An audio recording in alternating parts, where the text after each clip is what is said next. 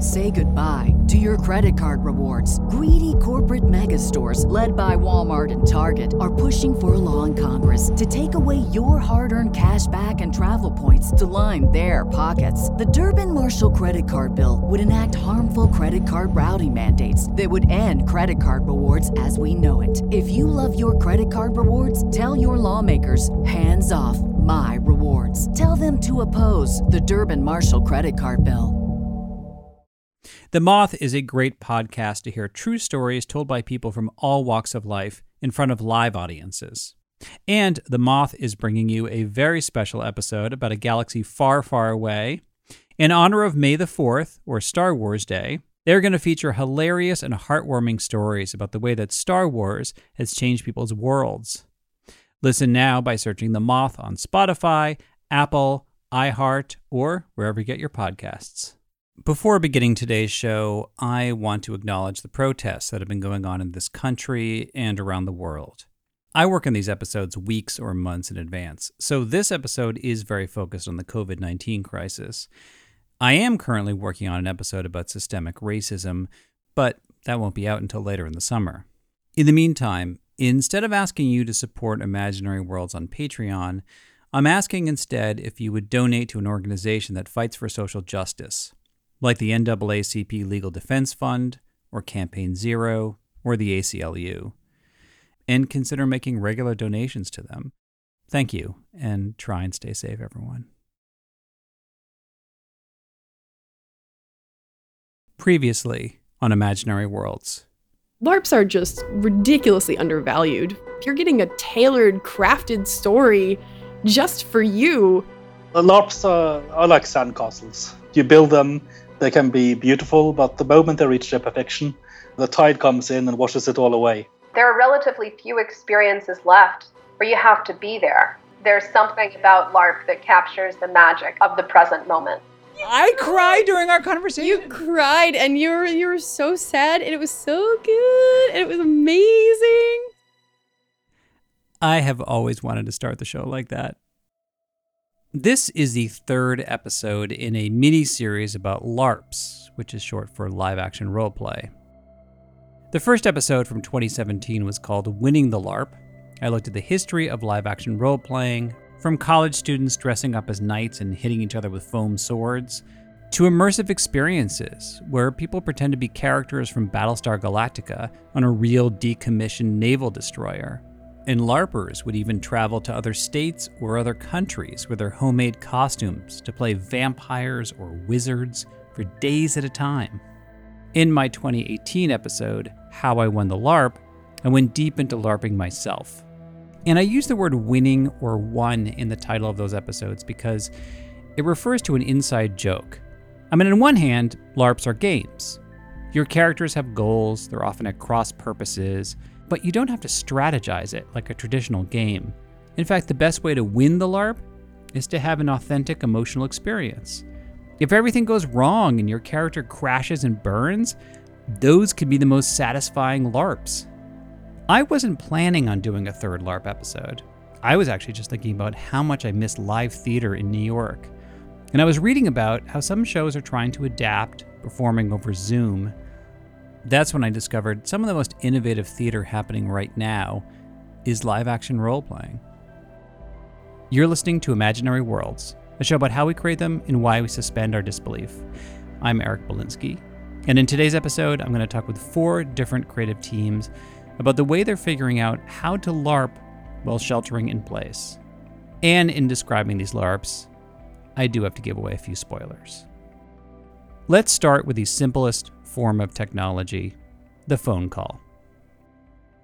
Ryan Hart is one of the founders of Sinking Ship Creations. I've done a few LARPs with him before. They're very intense. The players are in confined spaces together for hours with props and costumes.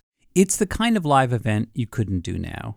But Ryan says they were already brainstorming ways of how to do LARPs that weren't so tied to specific times and places we wanted to try and make it more viable in terms of logistics because it's not like a theatrical run quite often where you can get a theater and say we're going to do this for six weeks It's something that has to be scheduled, you have to go through, and the venue ends up eating so much of your not just money, but energy.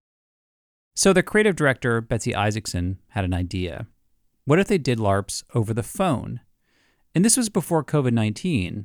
At the time, they were wondering if people would want to be on the phone that long.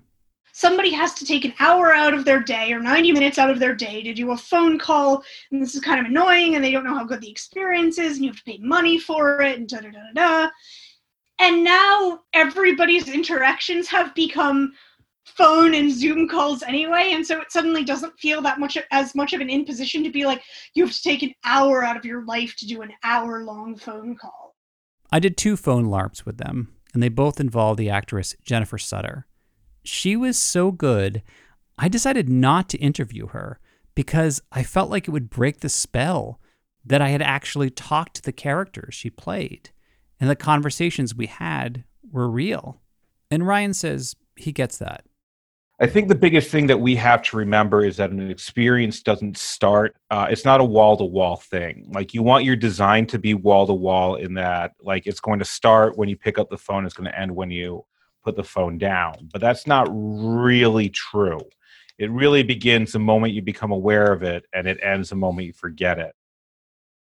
The first LARP that I did with them was called Fragile Recall, and they sent me the audio the first few minutes afterwards. It began with me getting a number of a psychic to call who was going to connect me with one of my past lives. This is actually the music I heard over the phone, and the psychic character seemed to be a fraud, like she was played as a joke. We're sorry, the number you have dialed is not in service at this Then I was transferred to the past, and I found myself talking to a vulnerable, scared woman named Edith Thompson, who was also played by Jennifer. Hello? Hello? Who, who am I speaking with? Uh, this is Eric. Eric? So, so you're my future self? Or, or maybe the guards are just putting me on? Edith was in jail in London in 1923. She told me her husband had been killed by a mugger, and when the police discovered that Edith was having an affair, they decided that Edith and her lover must have planned to knock off the husband. They were innocent, but no one believed them. So Edith decided to lie and say it was all her idea to save her boyfriend, Freddie. But it didn't work. They were both sentenced to death. I had a really intense heart to heart conversation with Edith about the different roles we play in life. We talked about qualities we might have in common since I'm supposed to be her reincarnation. In the end, she told me the best way to help her was to tell her story. So I did. And that's when someone said to me, Edith Thompson, that was a real person. Her death was the catalyst for the anti capital punishment movement in England. And when I talked to Betsy, who designed the LARP, she said they didn't want to advertise that Edith was based on a historical person, but they're glad that I figured it out. Also, I could have gotten another character from real life, a fashion icon named Babe Paley who died in the 1970s, but they thought Edith was a better fit for me. We often do research on people beforehand. Oh, you do? You were pretty easy, frankly. You have a public profile. But in general, you do pick like like you you she actually would pick me and look like because she knew she was talking to me, she looked me up to see to sort of mold Edith towards me somewhat. Yes. Hmm. And what, what how where do those choices play out exactly? Just generally speaking, in in the phone calls. We, there's not a straight script for Edith or Babe, obviously, because you're talking to a person. Basically, there's a document of long list of things that Edith or Babe wants to know, questions they want to ask, parts of their own life they want to tell. And it's just a matter of, okay, we're just gonna, I don't know, bold face stuff that might be particularly particularly resonant to whoever we're talking to.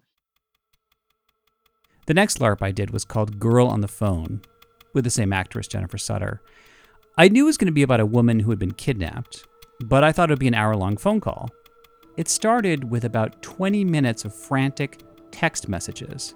This character named Irene had woken up in a cell. She managed to steal a phone and was dialing numbers randomly. That's how she got me. Eventually, we did talk, and I learned that she's a college student visiting her grandmother in Caracas. The kidnappers thought they would get a ransom out of her, thinking she must be a rich American, but she had no family except her grandmother. And when she was on the run, I used Google Maps to guide her through Caracas. I used Google Translate to help her communicate with characters in the background, who were also played by Jennifer. I thought I was being really clever using Google, but Betsy told me I was always meant to do that. Jennifer is really, really good at at what we call backleading, which is basically getting people when they aren't quite getting like, oh, I'm supposed to go on Google Maps to to have that trigger in their own heads while essentially thinking that it's their own idea, which is really, really, really nice for such things. Well, it's funny because I felt like I thought I gave her the most ridiculous advice on how to get out of handcuffs, which is to use a little latch on her watch to to like pick the lock. And I have no idea if that is possible outside of a cartoon. What what other options are there to get out of those handcuffs? So she's got hairpins in her hair. So if people suggest hairpin, she's like, oh gosh, I have a bobby pin. Also, um, she's got a uh, sink and soap in her stall. And oftentimes, if you just put some sort of grease on your hands, including soap, you can slip your hands out of handcuffs. Ah, I did ask her what was in the room. Oh, God, I'm terrible in D and D with this kind of thing too, where I find out what's in the room and I'm like, well, that's not useful, and then later I find out it was actually everything I needed to get out of the room. Yeah, I mean, it's the sort of thing where often we have people Googling, how do you get out of handcuffs? And one of the things that will come up pretty quickly is like, put soap on your hands. I mean, when this character was running through the streets, I thought the actress had gone outside, but she was using sound effects. And when she was hiding in a cafe, I heard background chatter in Spanish and the clinking of glasses.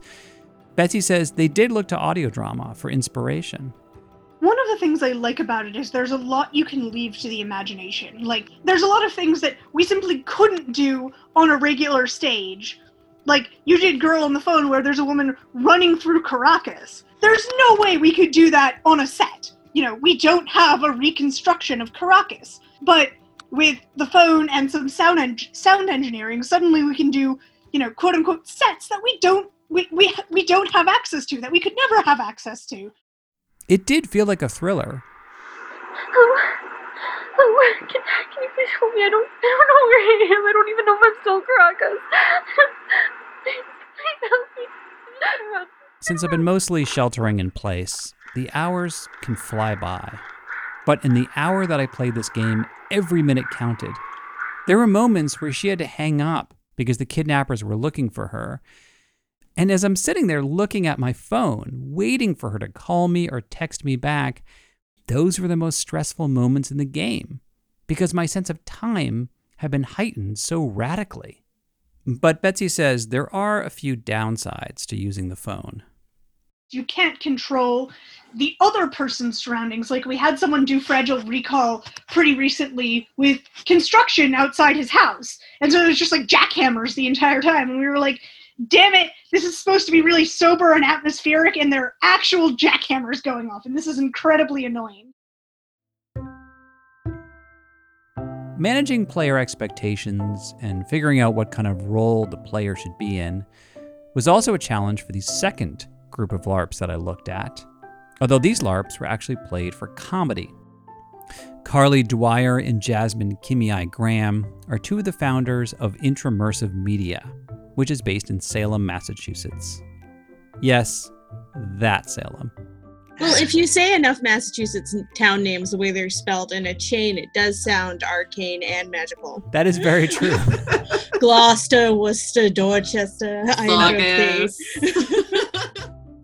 When they got the shelter in place orders, worried about paying the bills and keeping their actors employed, that's when Jasmine came up with the idea of a LARP called Magical Help Desk, where you play an IT specialist. The actors in their troupe would play witches and wizards who call you because their wands or crystal balls are malfunctioning. Now, Jasmine has worked in IT, and she always thought that every time she got a technical support call, it was like she'd been given a tiny quest with a hero's journey to complete. Every time, to a certain extent, you do get that little hint of anxiety because you don't know what you're walking into and you have to have an idea of what to do even if you can't solve it, you have to be able to make that connection and be able to point someone in the direction that they need to go. And then at the end, you're like, oh, I vanquished the dragon of malware. Carly had to be convinced that Magical Help Desk would work. I mean, she loved the premise, but when Jasmine told her the player was going to be in the role of the IT specialist, she said, I don't know about that. Like I for me as like coming in, it felt like giving this is gonna sound like a, I'm gonna sound like a bad person I say this. Is the idea of giving over like that amount of control to the audience member felt very different from where I normally come from. It did take some convincing from her that like the structure of the game was really gonna work. And you know, I, I she and I had a lot of pushback where I'm just like, well, you know, like from our experience in immersive theater, if you give the audience too much room, they're gonna they'll derail and then you're gonna like and Jasmine just kind of kept pushing me back. She's like, no, no, trust me. She's like, I know how tech support works because I don't. I did two magical help desks, and they were a blast. And even before I did the calls, I was sent an onboarding document like I was a new employee. It explained that the development of wireless technology by non magic users had been interfering with traditional magic for years. And I got a pretty in depth troubleshooting manual, like telling me how to do a factory reset on a magic wand. My first call was with a wizard named Wendell, who had opened a door to a parallel dimension in his basement and accidentally let in all these little creatures. Now his wand was broken, and he couldn't close the dimensional door.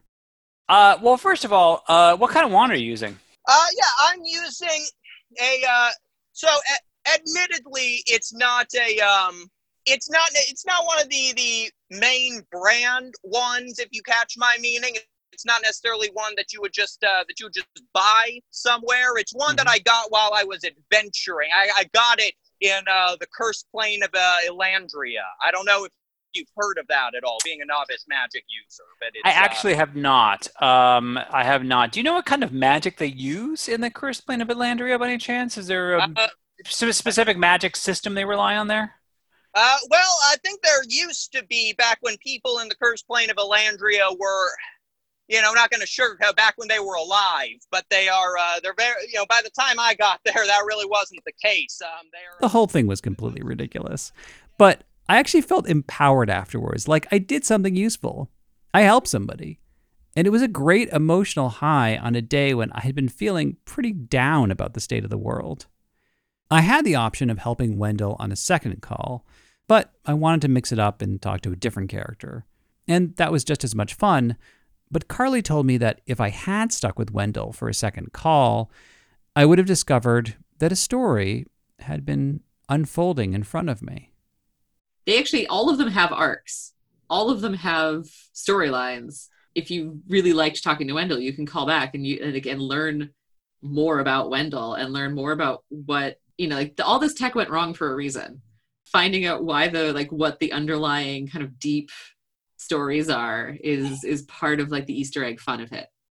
Magical Help Desk has been such a success. They're thinking about doing a more ambitious second round.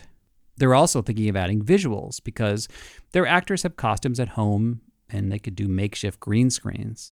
One of the big pieces of feedback that we got from Magical Help Desk was we had a number of players turn around and go, I love it. I want to do it again, but I want to be the caller and I want to bring my friends.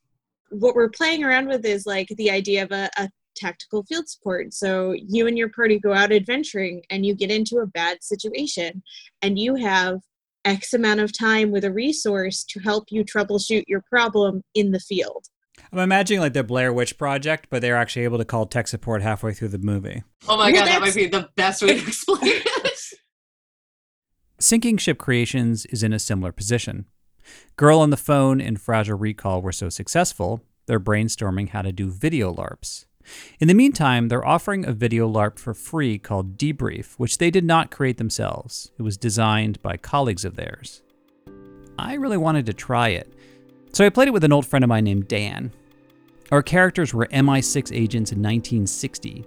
He was a double agent for the Soviets. And I discovered this after he was killed, but I was able to call him up for one hour using this machine that communicates with ghosts, which is the app Zoom.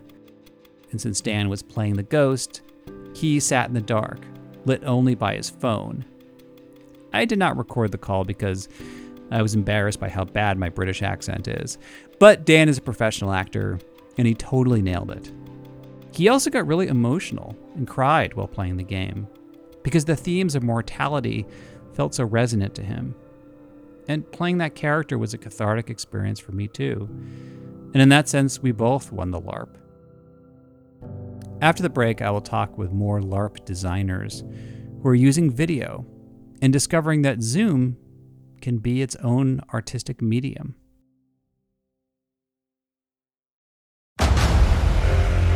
Discover why critics are calling Kingdom of the Planet of the Apes the best film of the franchise. What a wonderful day! It's a jaw dropping spectacle that demands to be seen on the biggest screen possible. I need to go. Hang on. It is our time. Kingdom of the Planet of the Apes. Now playing only in theaters. Rated PG 13. Some material may be inappropriate for children under 13. Jessica Creane is a game designer. She was actually in my episode Board Games Go Indie from 2018. So the idea of doing virtual LARPs is not new to her. In fact, she's working on a mobile game where you act out the story of Romeo and Juliet with a stranger through text messages over a five day period. So it's all about these moments of finding really intense intimacy and connection in a world that is trying to keep you apart. That is a common theme in her work. And for the last year, she had been performing a show called Chaos Theory in New York. It's not technically a LARP because a lot of it is focused on her performance, but it is immersive theater, and the show involves a lot of interactive games with the audience. The premise is that you're going to a meetup for scientists. You can create a fake scientist character or be yourself. Her character is the guest speaker, and her lecture on chaos theory unravels to the point where it becomes a lesson in chaos itself. Chaos theory came out of the 2016 election. Uh, it was a it was a strange time for everyone, and particular particularly strange for me and my family as we had my father had passed away about six weeks before the election. So there was this confluence of deeply personal feelings of chaos and this also completely communal feeling of chaos in the country. And so I had this sensation that chaos was everywhere and it was either going to crush me or I was going to find a way to to make it an asset. When theaters shut down in New York, she wanted to keep doing the show because the themes were more relevant than ever. So she transferred it to Zoom. Some of the choices were were simple, like what can get cut, what needs to get cut in order to make room for what people really need in this moment. And so there was this a deep dive into what is actually necessary. Like what are the things that are missing most in our lives right now that the show can pr- help provide. And part of that was immediate uh, real time human connection, particularly with strangers. And so we took things that had been, uh, for instance, like a live action game where players have to draw the world's best circle. And usually it's a pretty crazy game. Like people will try to stop others from drawing the world's best circle by eating the paper, or uh, they have an option to seduce the other team uh, or the whole room. And so it gets pretty, pretty like traditional colloquial chaos in those moments. That was easy to do on Zoom because Zoom has a whiteboard drawing feature. But developing a sense of group dynamics was much harder one of the things that's been really challenging is like how do you laugh on zoom? It's an acoustic nightmare if everyone has their mics off. And yet we really need that. We need those moments of being able to laugh together uh, to feel connected. We had started out thinking well we'll just keep everyone on mute the whole time. And then immediately got feedback that people were just feeling very isolated in those moments of just laughing by themselves in their rooms. So we tried um, reactions next that people could put up reactions for the little like thumbs up for laughter and that didn't do it. Um, we tried the chat option and ultimately just came back to leaving people unmuted more often. Tiffany Keen Schaefer has had a similar experience. She's the artistic director of Otherworld Theater in Chicago, which specializes in fantasy and science fiction. Their theater had to shut down, but they have a LARP division called Moonrise LARP Games, and it's thriving online. Maybe that's why it's so e- been so easy for us to adapt because in LARP, it is very much actually that we find the location first. We're not like, oh, we want to tell a wizarding school LARP. Where are we going to do it? It's more like, wow, we found this old dormitory. We should do a wizard school LARP here. That's how she and her team approached Zoom. like it was a location they had discovered, and now they had to figure out what kind of story to tell there. The LARP they're running on Zoom is called Valhalla.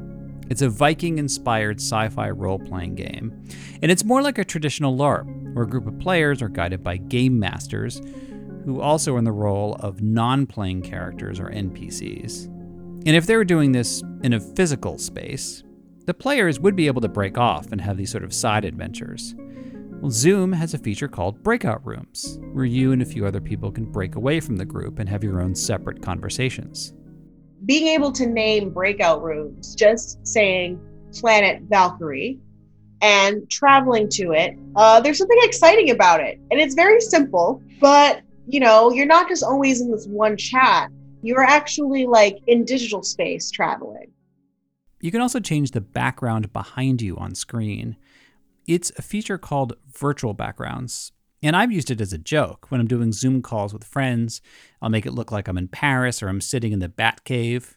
But they use virtual backgrounds as part of the story to make it seem like their characters have physically changed locations when we visit d- different planets that's when we start to like you know the the npc that is from that planet will have a background that embodies that planet but the biggest challenge has been creating a sense of group dynamics and making human connections in cyberspace and some of it just feels so basic like tiffany is used to making eye contact with players it's a really important part of making sure everyone's on the same page but if she's looking at their faces on a grid the players don't feel like she's making eye contact.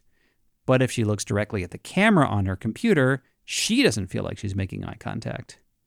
Also, the players don't all have the same level of technology or Wi Fi speeds at home. So sometimes people will talk over each other, or there are awkward silences.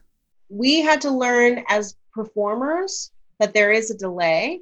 So everyone was like, oh, there's a void. I'm going to fill the void with my voice. Uh, that was a learning curve. I will say that the alienation effect goes away probably in like hour one right now in our LARP. And each time we LARP together, we find a way around it. Our brains adjust to the alien way of communicating. I think that works really well in an online LARP that's in space. They're still trying to figure out how to do a group LARP where people are not supposed to be traveling in spaceships. But overall, going virtual has been a breakthrough. Their theater company and their LARP division have been very locally based in the Midwest.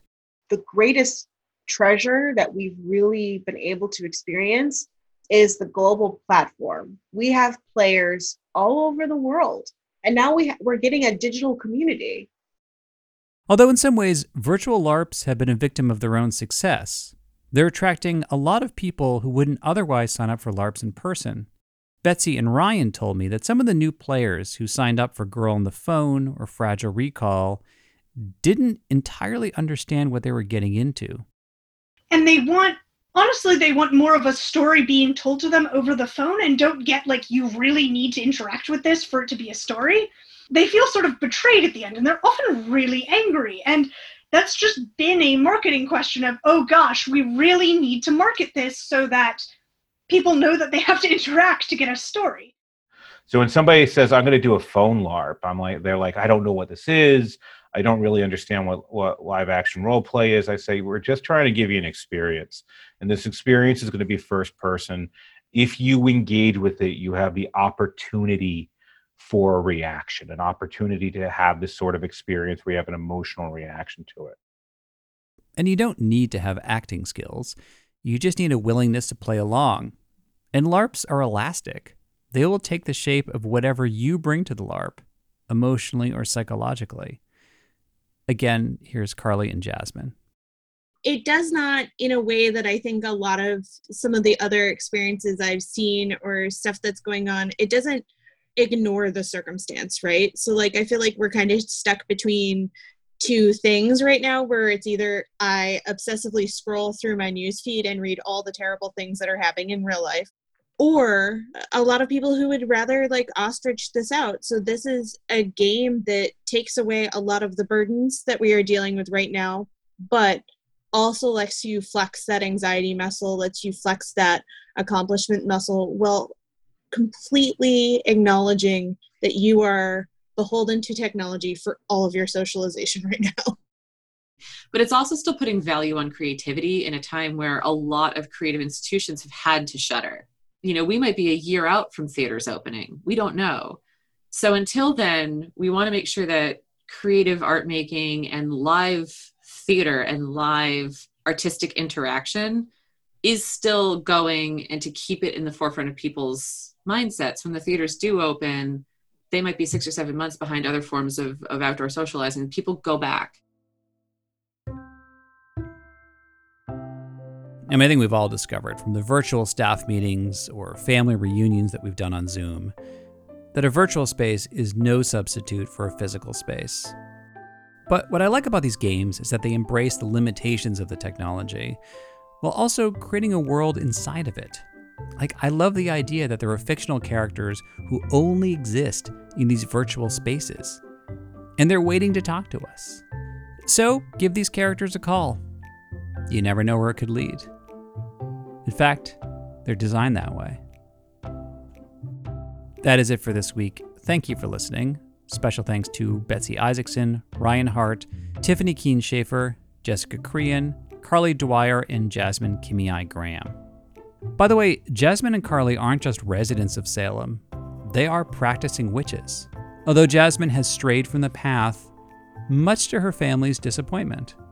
My mother's uh, a witch. My grandmother was active in the witch community her whole life. My adopted sister is a high priestess in one of the local covens. Your parents like, Jasmine, are you ever gonna settle down with a nice witch or warlock someday? I, yeah, kinda like. that conversation went to some pretty interesting places about witchcraft that did not fit with this episode.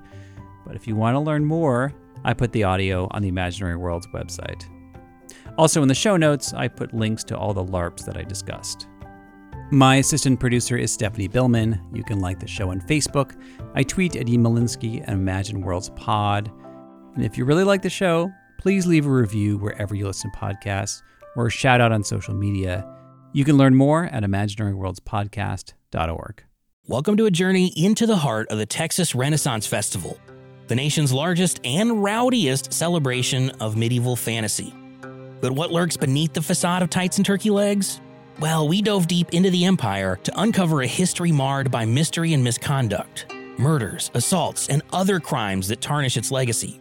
This isn't just a fairy tale, it's a cautionary tale of power, fantasy, and the consequences that follow when they all collide. Search for Crime Waves Renaissance Texas on Apple Podcasts, Spotify, or wherever you're listening now. In the 1970s, John Todd burst onto the evangelical scene with a shocking tale. He claimed to be a former witch involved in a then unheard of secret organization called the Illuminati and urged Christians to prepare for a violent world takeover. First of all, the number one weapon in everybody's home should be a 12 gauge pump shotgun.